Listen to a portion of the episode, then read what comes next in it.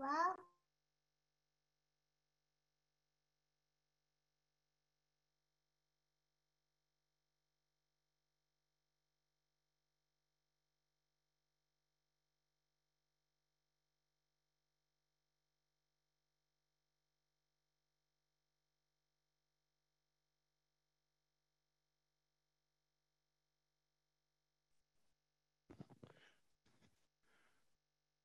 Okay, good evening, everybody out there in Radio Land. Um, we're going to go ahead and get started here. It's uh, my clock is saying it's 7 p.m.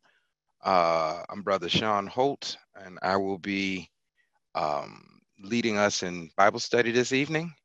Uh, let's start off uh, with a quick word of prayer. Uh, let us pray. All wise, all knowing, and all powerful God, it is once more and again that your baptized body of believers benevolently bows before your throne of grace. Thanking you for this day. Thank you for this hour of study. Uh, thanking you for the protections that you afford us during this during these crazy and troubling times. Lord, we thank you for this medium that allows us to still assemble together to study another portion of thine word. We ask that you please bless each and every one of us individually and collectively with open minds and open hearts to learn the things that you would have each and every one of us glean out of tonight's study. We ask that you forgive us of our sins and bless this study as we move forward. In the mighty name of your Son, Jesus, the author and finisher of our faith, we pray. Amen. Okay, um, before I get started, as I understand, there's a tad bit of housekeeping to do. Um, I think we should offer congratulations to Zane Huckabee and Stephanie Huckabee now, as they were married upon yesterday, I believe the information uh, that was passed along to me. They tied the knot officially, and everybody should send them a congratulations, a text, a call, uh, or whatever the appropriate celebratory uh, the appropriate celebratory move would be. Um, now, having said that, I'm going to get into the lesson this evening. Uh, I'm going to attempt to, uh, using an analogy that Ricky used last week, uh, passing the baton on, I'm going to do my best not to drop it or lose too much ground. Um, I'd like to also say quickly thank you to the elders um, for this opportunity. Uh, I do not take this lightly. Um, thank you also to our great evangelists that we have here at Laurel. We're very, blessed to have three great ministers, Brother Bryn White, Brother Manuel Martinez, and Brother Cook. Um, brings back something that Ricky said in an earlier class uh, during this series about being on the beach with socks on your feet and that kind of reminded me of uh, Romans 10 15 when I was coming across it, thinking about our ministers, and it says, How shall they preach except they be sent? And it is written, How beautiful are the feet of them that preach the gospel of peace and bring glad tidings and good things. Um, now, I'm not sure about the mystery of how all their feet may look, but evangelists do, uh, they really do preach the gospel of peace and bring good tidings and good things. And for that, we are truly blessed.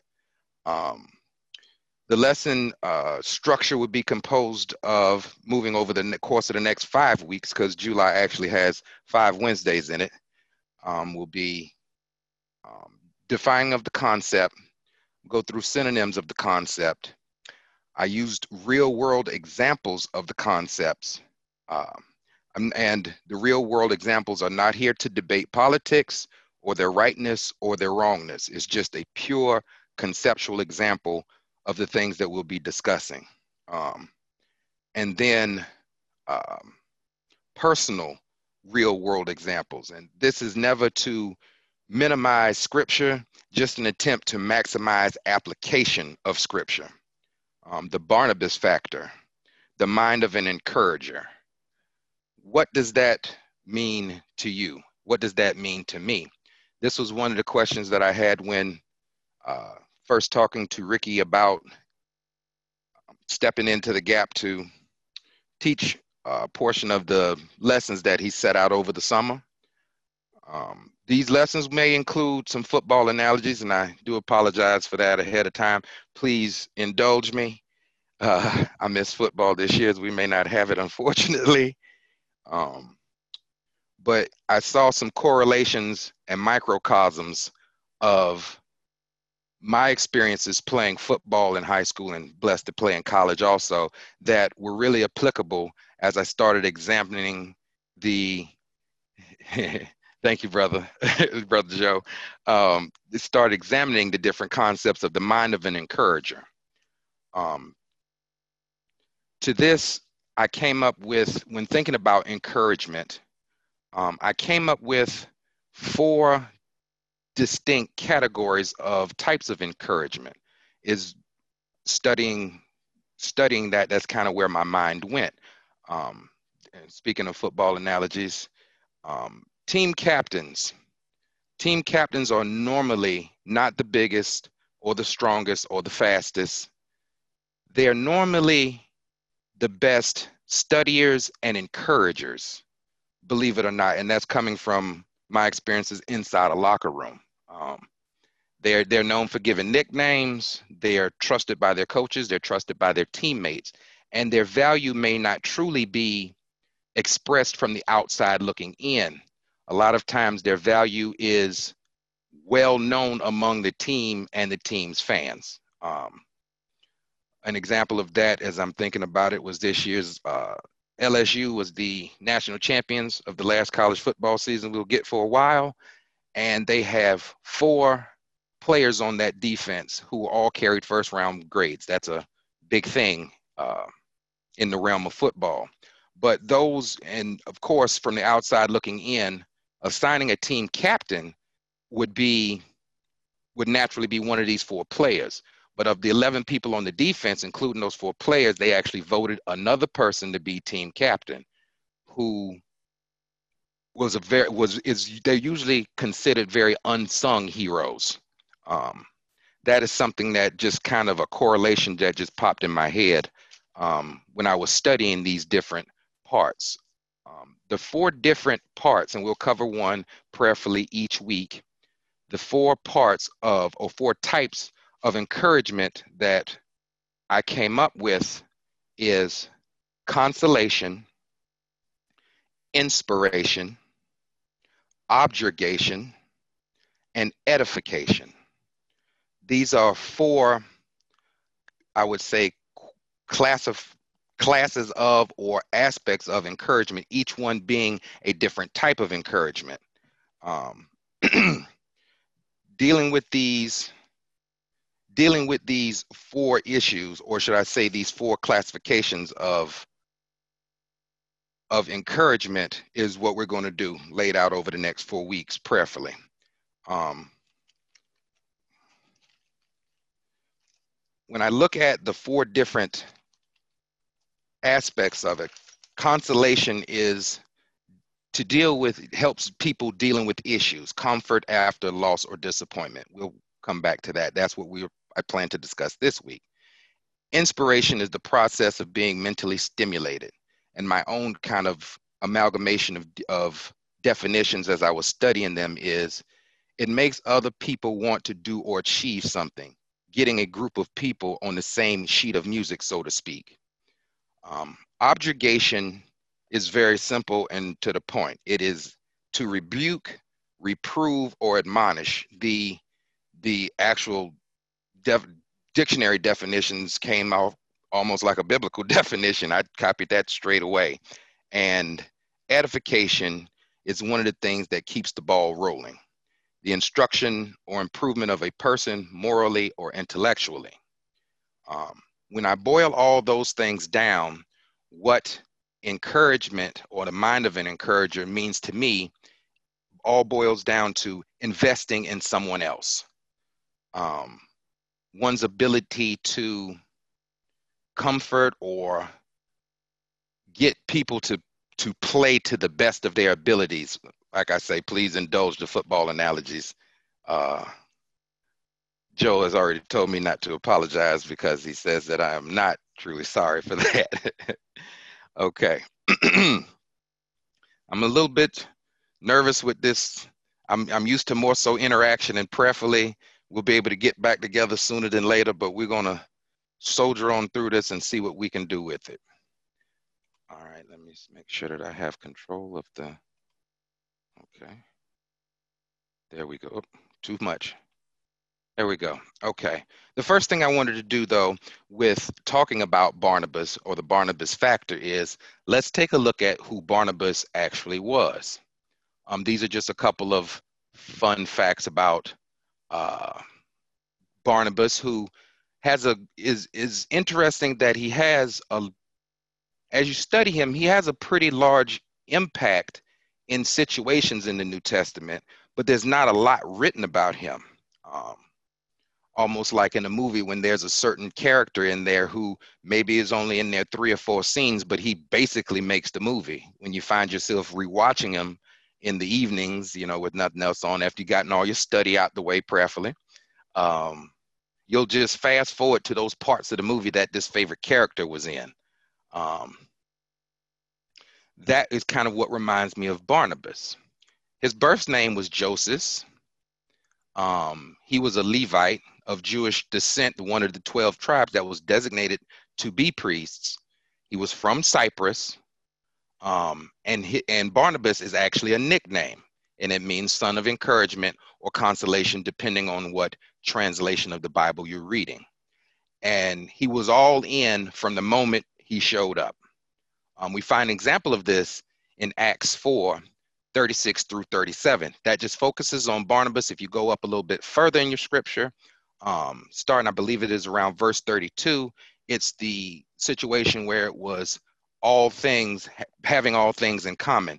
When uh, the believers there sold all their goods and laid it at the feet of the apostles to make sure everybody had whatever they needed.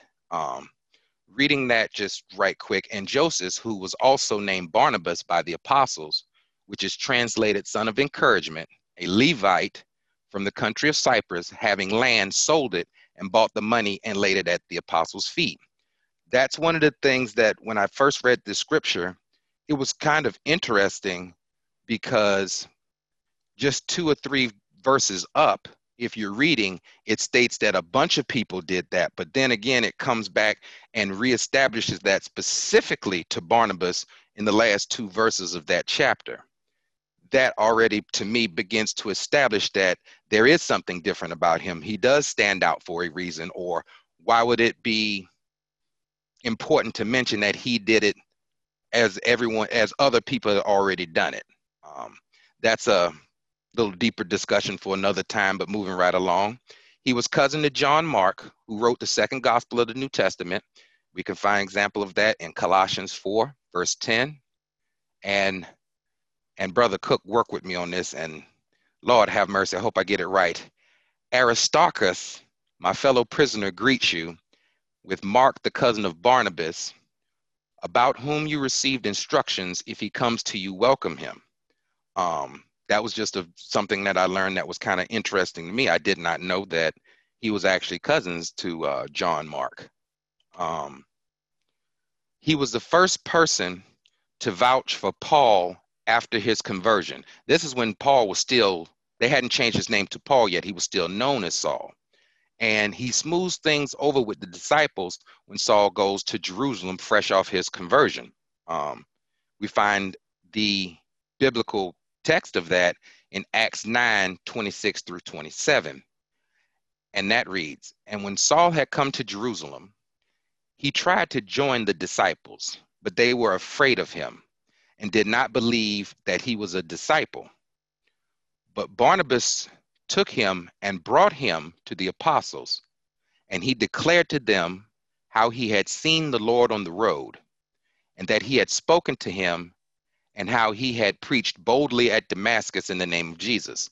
Now, at this point in time, he was still known as Saul, and first century Christians, we all know that they didn't have the internet and they didn't have um, cell phones. They didn't have text messaging, so words moved around.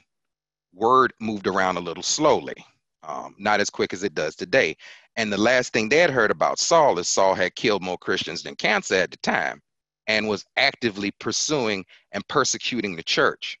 Now, if this guy shows up in the town, and all of a sudden he is trying to get with the disciples, I'm sure that the and this is completely my own conjecture here is that that would have made if I as a disciple that would have made me a little bit nervous as I know this guy as a killer, as a persecutor of the church.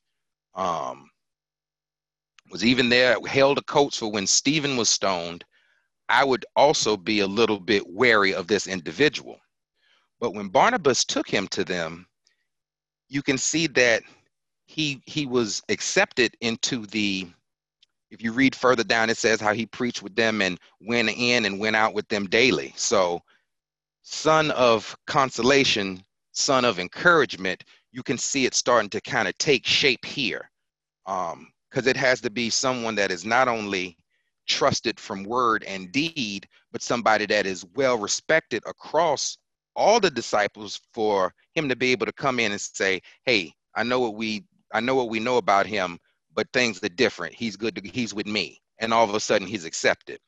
These are things that started kind of painting a picture for me of who Barnabas is and his ability to encourage.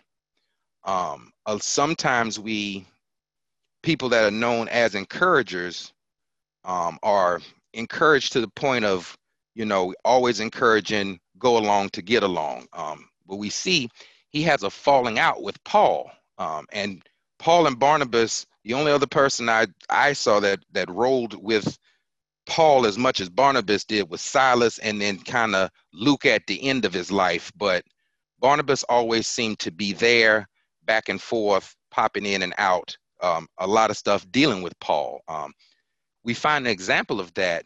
Um, oh, getting a little ahead of myself. But even when they did have a falling out, the work of the church still continued. But by having this falling out, to me, Barnabas showed that he had the capacity to do the unpleasant parts of encouragement. That would be objurgation. That'll be down the road a little bit. We'll get to that uh, at the appropriate time. We find an example of this in Acts 15 37 through 40. Then, after some days, Paul said to Barnabas, Let us now go back and visit our brethren in every city where we have preached the word of the Lord and see how they are doing. Now, Barnabas was determined to take with them John Mark. He was going to get his cousin. But Paul insisted that they should not take with them the one who had departed, departed them in Pamphylia and had not gone with them to the work. Then the contention became so sharp that they parted from one another. And so Barnabas took Mark and sailed to Cyprus. He went home. But Paul chose Silas and departed being commended by the brethren to the grace of God, and they went through Syria and Cilia and Sil, Sil, apologies, Cilicia, Cilicia, strengthening the churches.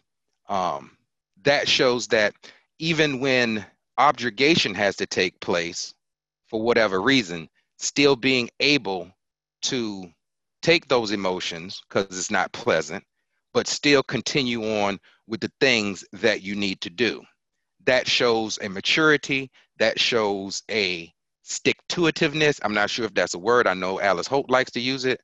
And it shows commitment.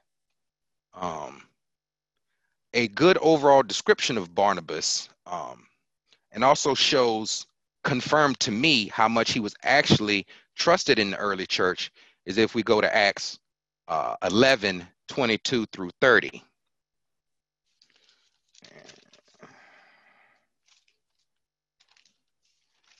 And the news of these things came to the ears of the church in Jerusalem, and they sent out Barnabas to go as far as Antioch. When he came and had seen the grace of God, he was glad and encouraged them all that with purpose of heart they should continue with the Lord. For he was a good man, full of the Holy Spirit and of faith, and a great many people were added to the Lord. Then Barnabas departed for Tarsus to seek Saul. And when he had found him, he brought him to Antioch. So it was it was that for a whole year that they assembled with the church and taught a great many people. And the disciples were first called Christians at Antioch.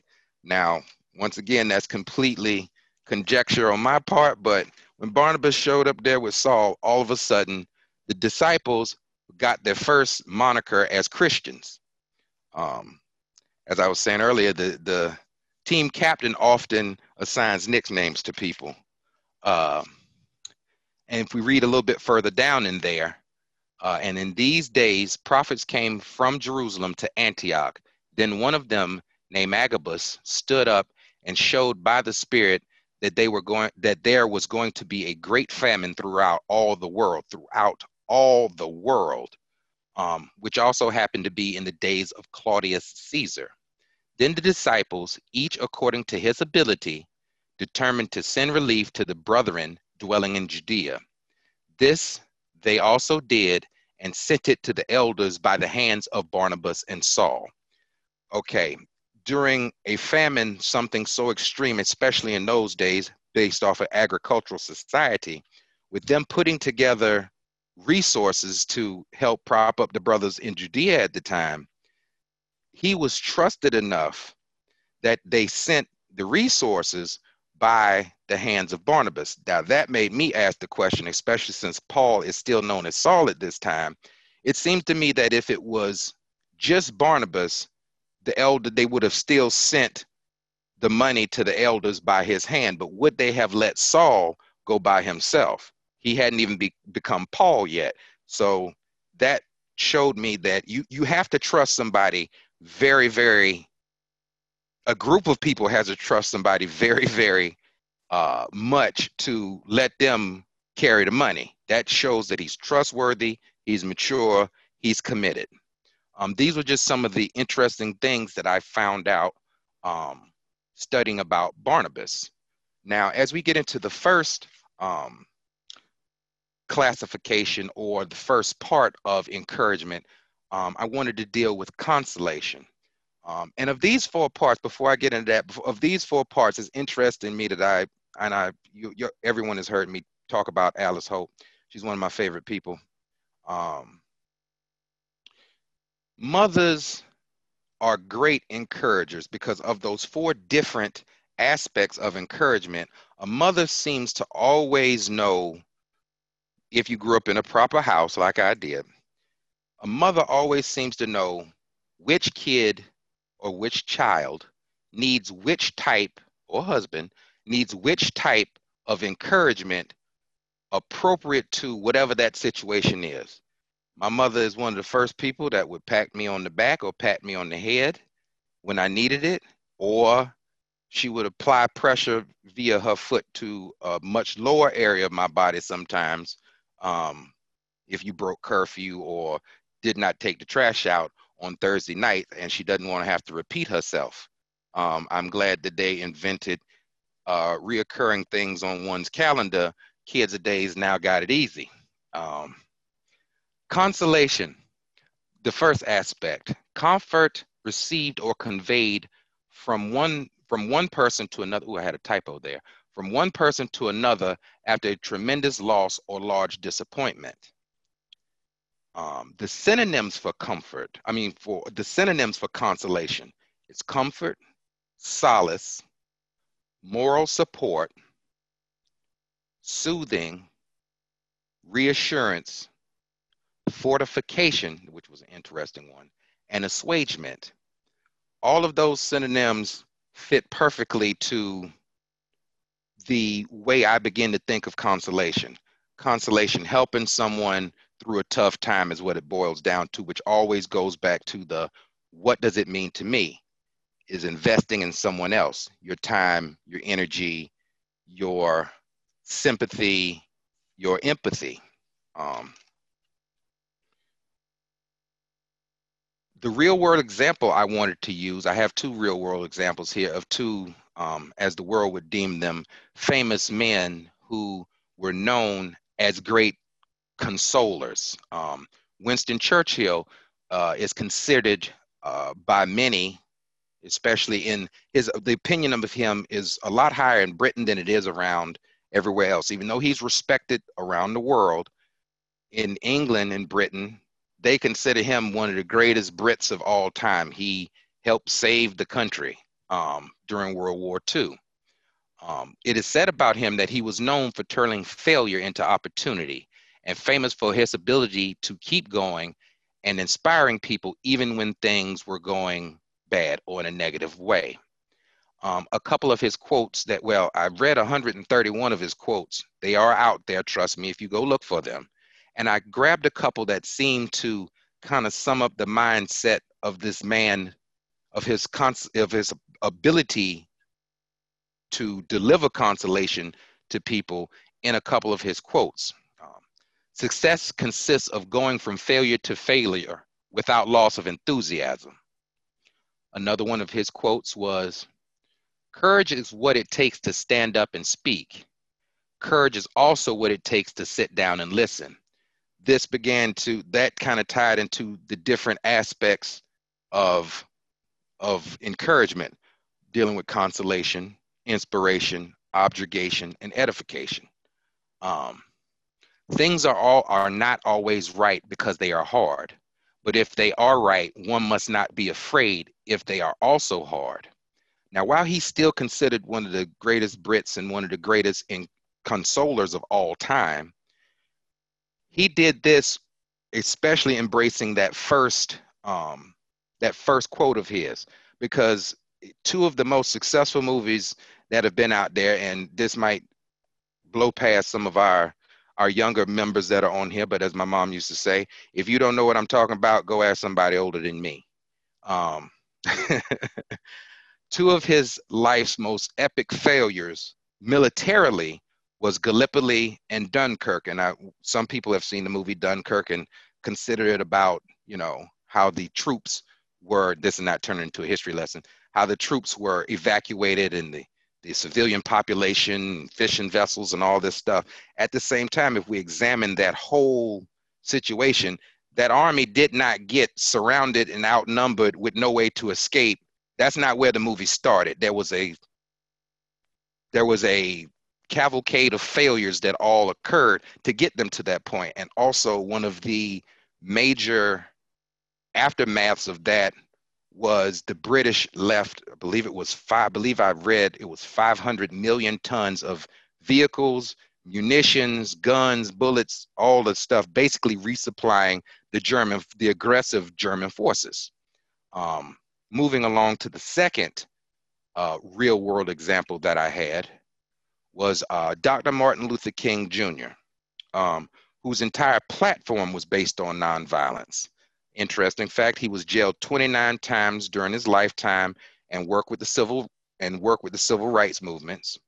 Um, he also convinced people that were with him in the movement to continue on that nonviolent way of doing things on on killing them with kindness, even though they faced a ton of violence, a ton of wrongful jailings, just a ton of bad situations. Now, MLK had more quotes than Winston Churchill out there. They're out there. Just Google it. Trust me, you'll get more than you can read in a night.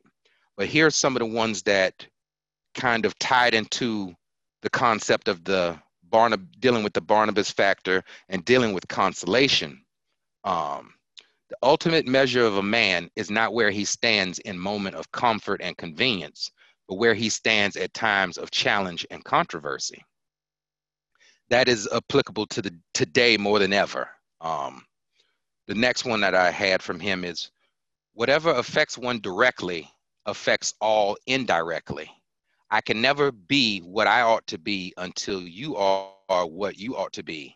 This is the interrelated structure of reality.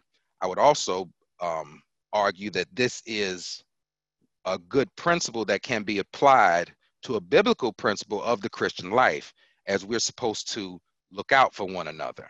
Um, another quote from him is I believe that unarmed truth and unconditional love will have the final word in reality. That is why right, temporarily defeated, is stronger than evil triumphant.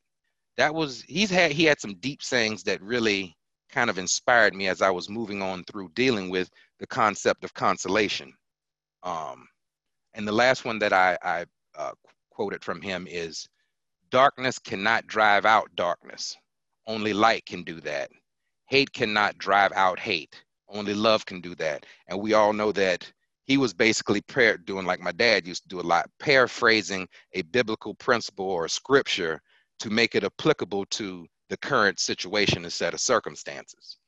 Um, an example that I had of, of, of Dr. King um, is during the March on Selma, when he sues things over the same way that Barnabas did for Paul, or conceptually similar, I would say, not identical, um, between two groups the Boots on the Ground, which was SNCC, the Student Nonviolent Coordinating Committee, and the group that he was with, the SCLC, the Southern Christian Leadership Conference.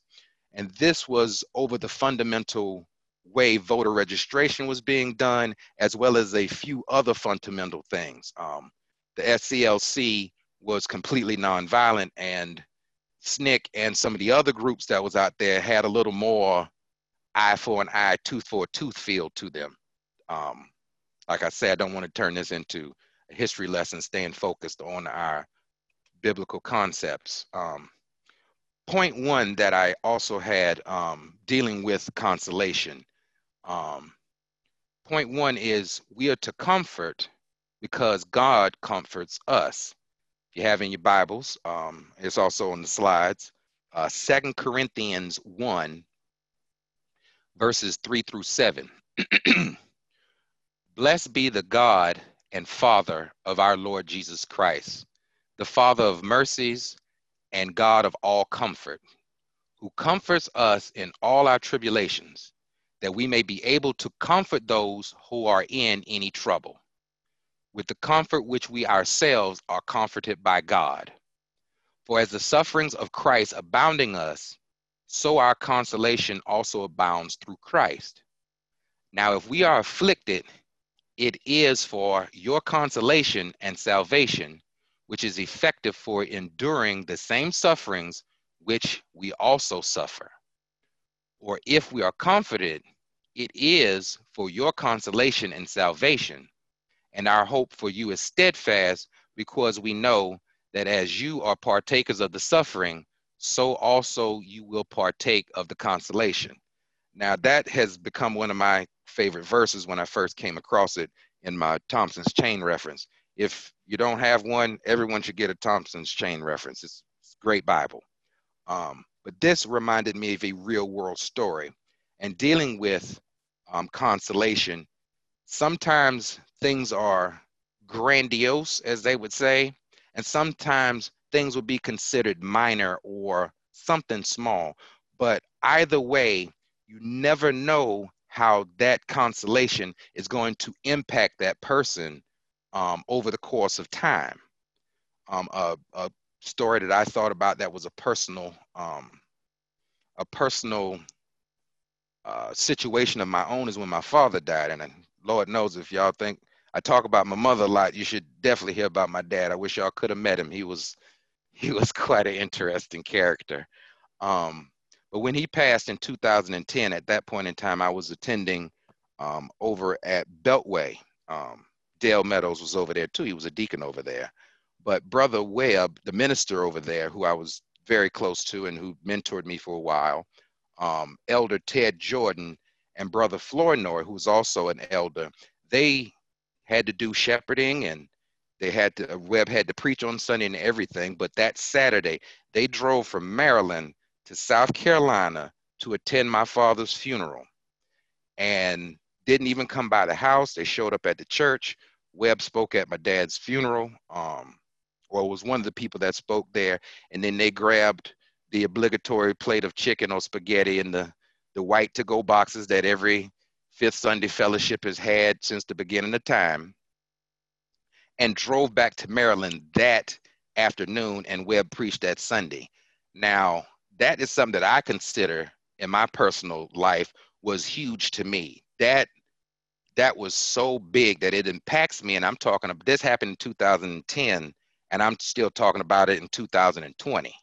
So um, that was a big example of sometimes when you go out of your way to help console others. They will never forget you for that. They will never, anytime you call on them, if they can be there for you, they will be there for you. At least in my mindset. I don't want to put my mindset on everyone else. Um, if we uh, go to point two, and y'all please forgive my slides. I'm getting I'm, i need to get good with PowerPoint. I can install it and troubleshoot it, but may, maybe not manipulate it. I was trying to make my uh, slides a little more beautiful and, and active like I see other brothers doing the slides, but I had to get it, get the information on here first, and then we can put a paint job on it later after we get the engine and transmission going. uh, but point two, those who are strong should bear the infirmities of the weak. That is a direct command. Um, and not to get scientifical, but that's hermeneutics, it's studying the Bible the way we interpret is by expressed example, um, necessary inference, or by direct command. And we can look at Romans 15, verses 1 through 6, and, uh, and to back up this, or to I say to reinforce this concept. Um, when them that are strong, uh, excuse me, let me start at Okay, we we then that are strong ought to bear the infirmities of the weak, and not to please ourselves. Let every one of us please his neighbor for his good edification. That'll play in later. For even Christ pleased not himself, but as it was written, the reproach of them that reproached thee fell on me. For whatsoever things were written aforetime were written for our learning, that we through patience and comfort of the scriptures might have hope. Now the God of patience and consolation grant you to be like minded one towards another according to Christ Jesus. That, that, excuse me, that ye may with one mind and one mouth glorify God, even the, even the Father of our Lord Jesus Christ. Um, my my my father used to always say that to me, and I, I, it's a lot of things that I thought my father was was clever with saying, and as I study more and more about the Bible, um, it wasn't his clever sayings. He was really just quoting scriptures or paraphrasing one to fit the situation at the time. Um, point two made me think about another situation that happened over when I was at uh, Beltway, um, much smaller one. Now, we all have had those downtrodden times in our life when we feel like we're completely by ourselves in the situation. Nobody has our back and nobody wants the job. Now, I was going through a period in time with a whole bunch of stuff going on. And one of the deacons over there, Brother Larry Mack, who's in Huntsville now, I believe, um, Brother Larry Mack and his wife Tamara, great couple, great Christian couple, great example of how a marriage and a partnership should work, in my opinion. Um, they sent me a card during that week and brother Mack called me to check on me. Man, that's something that is would be considered small, shooting a little text, making a little call. But if a man has been in the desert and he's on the verge of starvation, the first person to give him a cool drink of water, he will never forget that person as long as he lives.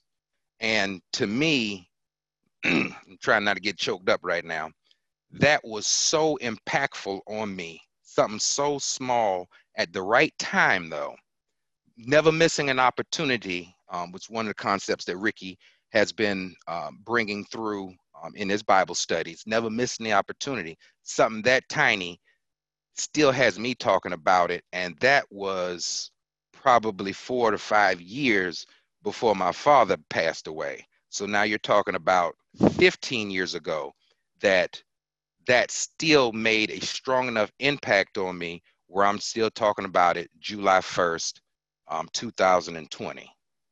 Um, going over to our last concept, um, it is the mindset of Christ, um, consolation. Um, expressed example. Um, we can find an, an, an, example of this in Philippians 2, uh, 1 through 5.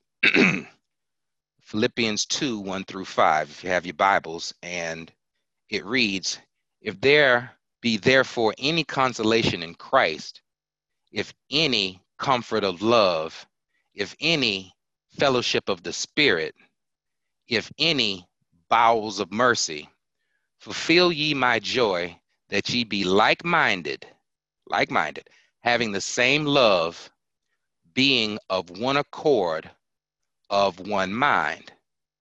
Let nothing be done through strife or vainglory, but in lowliness of mind, let each esteem other better than themselves.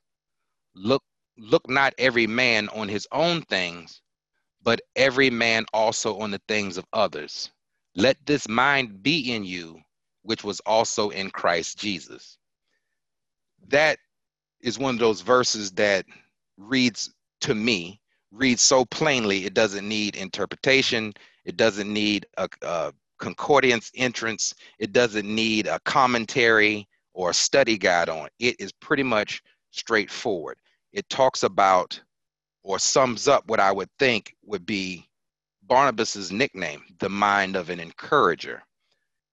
Having the proper, going to people with the proper spirit, where it says there, um, let nothing be done through strife or vainglory, um, but in lowliness of mind, let each esteem others better than themselves.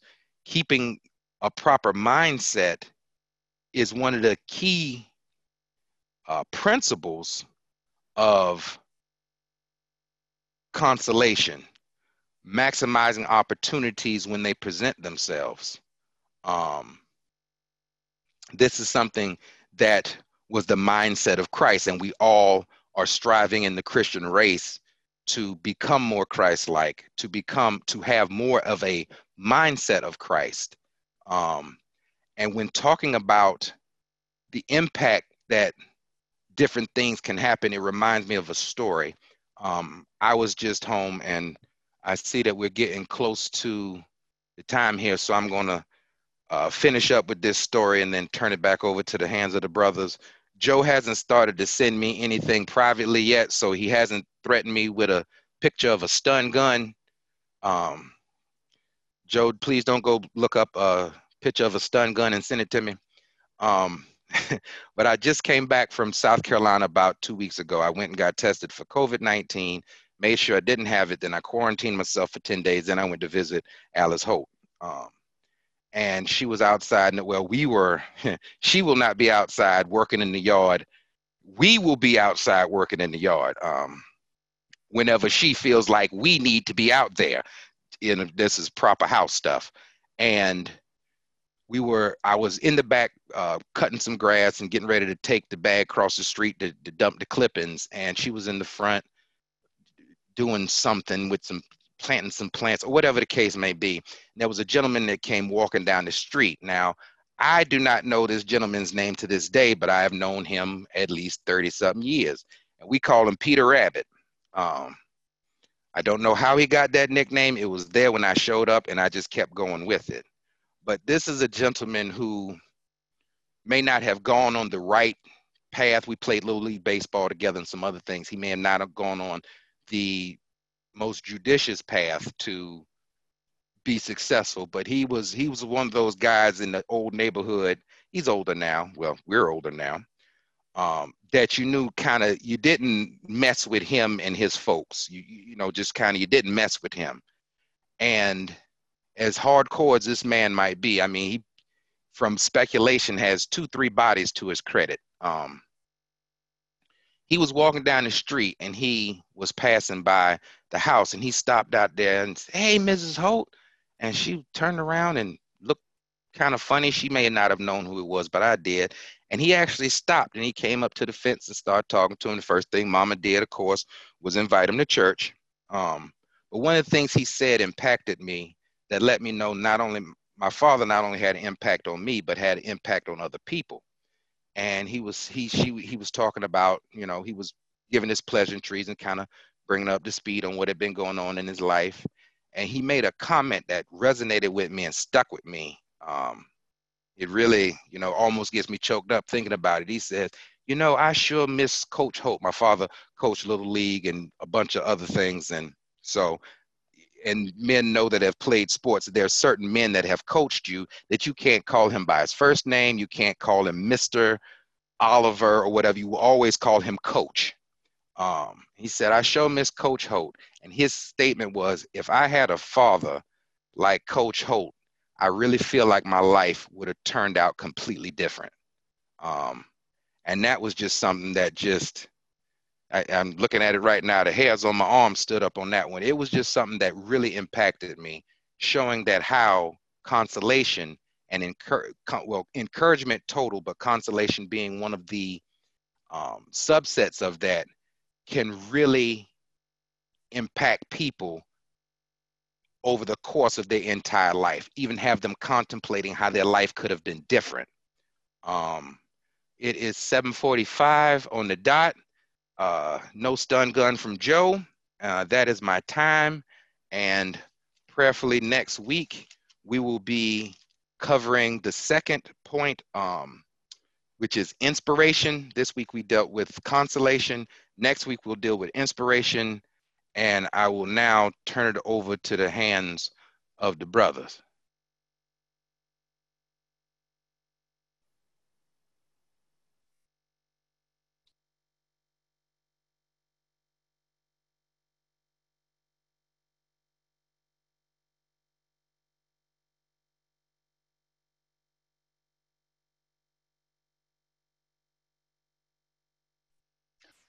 Uh, song will be 684. This world is not my home. We will be singing the first and the last verse. This world is not my home. I'm just a passing through. My treasures are laid up somewhere beyond the blue. The angels beckon me from heaven's open door, and I can't feel at home in this world anymore. Oh Lord, you know I have no friend like you. If heaven's not my home, then Lord, what will I do? The angels beckon me from heaven's open door, and I can't feel at home in this world anymore. Just up in glory land we'll live eternally. The saints on every hand are shouting victory. The song of the song of sweetest praise drift back from heaven shore, and I can't feel at home in this world anymore. Oh Lord, you know I have no friend like you. If heaven's not my home, then Lord, what will I do? The angels beckon me from heaven's open door, and I can't feel at home in this world anymore.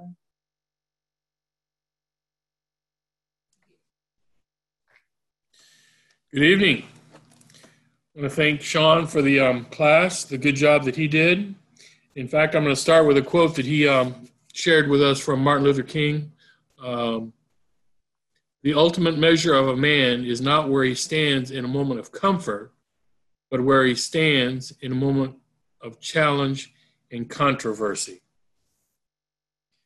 If you want to turn to um, 1 Thessalonians, the fifth chapter, there's a few verses that seem to have come up quite a few times uh, this last week, and so I figured I'll just bring them up one more time. If you had, if you got the uh, bulletin on Sunday, if you printed that off, uh, Brent had a uh, thing there on the front page coming from First Thessalonians 5. Let me just start by reading that.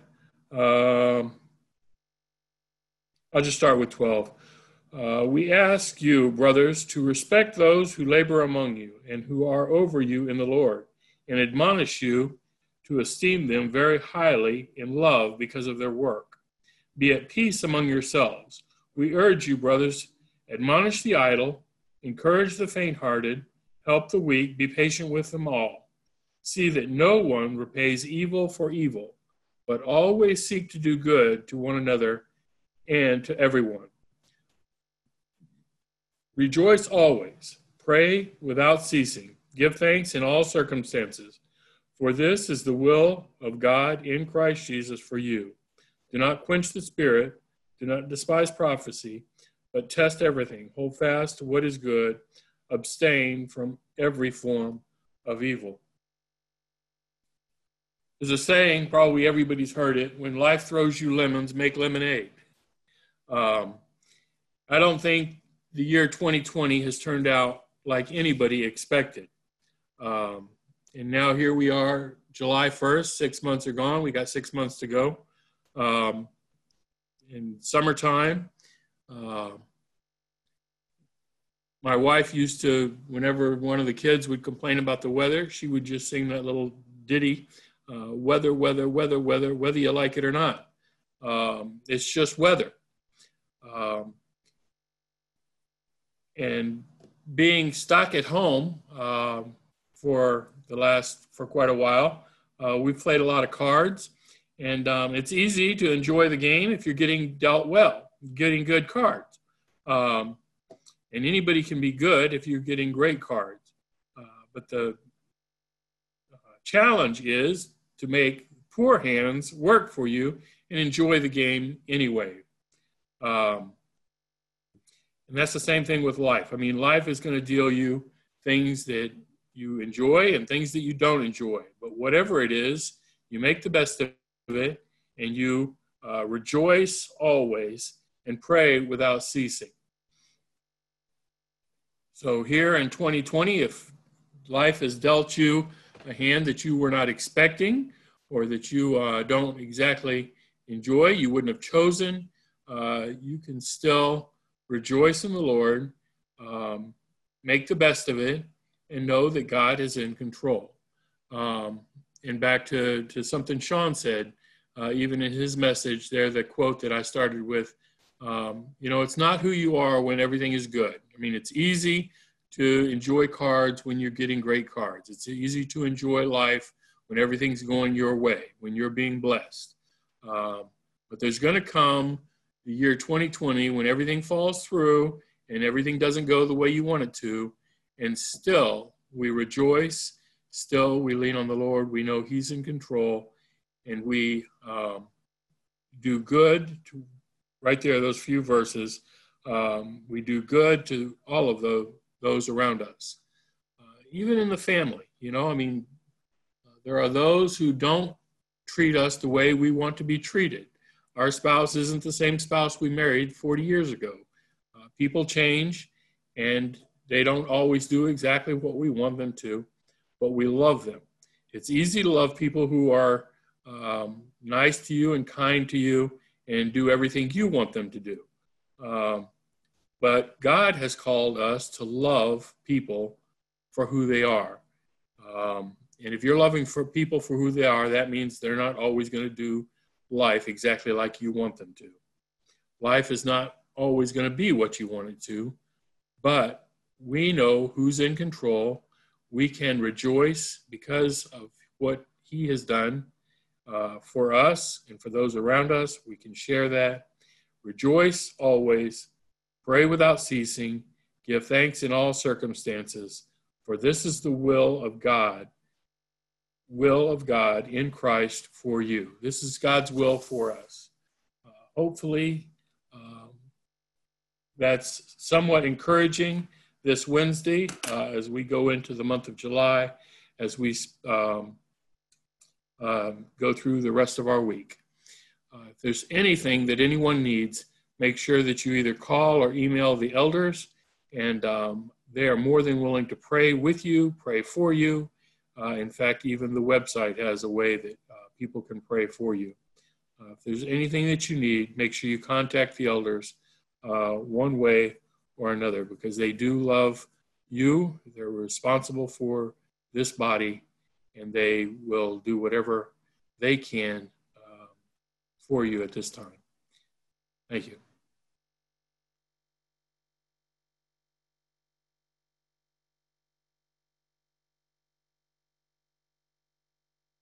Some glad morning when this life is o'er, I'll fly away to a home on God's celestial shores. I'll fly away. I'll fly away, oh glory. I'll fly away in the morning when I die. Hallelujah, by and by. I'll fly away.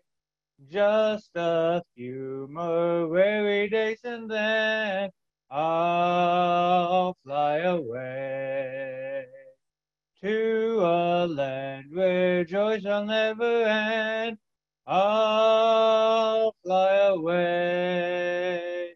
I'll fly away, oh glory. I'll fly away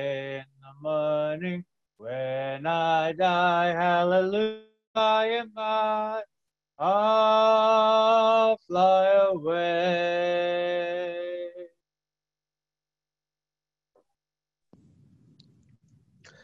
Let us pray. Our most heavenly and gracious Father, hallowed be thy holy and divine name. We come to you at this hour, Lord, giving you thanks for our lives, our minds, our health, dear Father, and most of all, our ability to serve you each and every day. Thank you, Lord, for your manservant, Brother Sean, for introducing his upcoming lessons on encouragement May we continue to listen attentive, attentively and encourage him, Lord, uh, for stepping outside of his comfort zone to share the word with all of us. Lord, we ask that you continue, continue to be with all of us as we uh, continue to live through these unprecedented times. Help us to not only focus on what we can access at this time, Lord, but rather the many blessings that you continue to give us each and every day. Lord, we ask that you be with our sick and shut in, uh, specifically Sister Wilson's uh, friend's fiance, um, Lorenzo Dale, who is currently on life support. Lord, we just ask that your will be done, and if it's your will to grant him, grant him back to or restore him back to his most wanted and needed health. Lord, we ask that you be with those that have returned back to work at this time, Lord. We ask that you keep them safe as well as those that might be traveling at this time, Lord, specifically my family. We just ask that you be with Zaid and my kids as they travel to Indiana on tomorrow. Please, Lord, just allow them to make it there safely without any hurt, harm, or danger. Father, we also asked, or we're also excited as a church family, Lord, over the recent engagement of our brother Jeremiah and, and Kayla, as well as the re- recent nuptials of uh, Zane and Sister Stephanie. Lord, we just ask that you bless their unions and continue to work through them to be a vessel to a dying world. And lastly, Lord, we ask that you continue to bless all of us. I know that many of us are experiencing cabin fever at this time, Lord, but help us to remain diligent and help us to make wise decisions as it relates to social distancing. Lord, not only for us, but for all of those that we might come in contact with as well. Thank you, Lord, for all that you do for us, all that you have done, and all that you will continue to do for us. In Jesus' name we pray. Amen. Amen.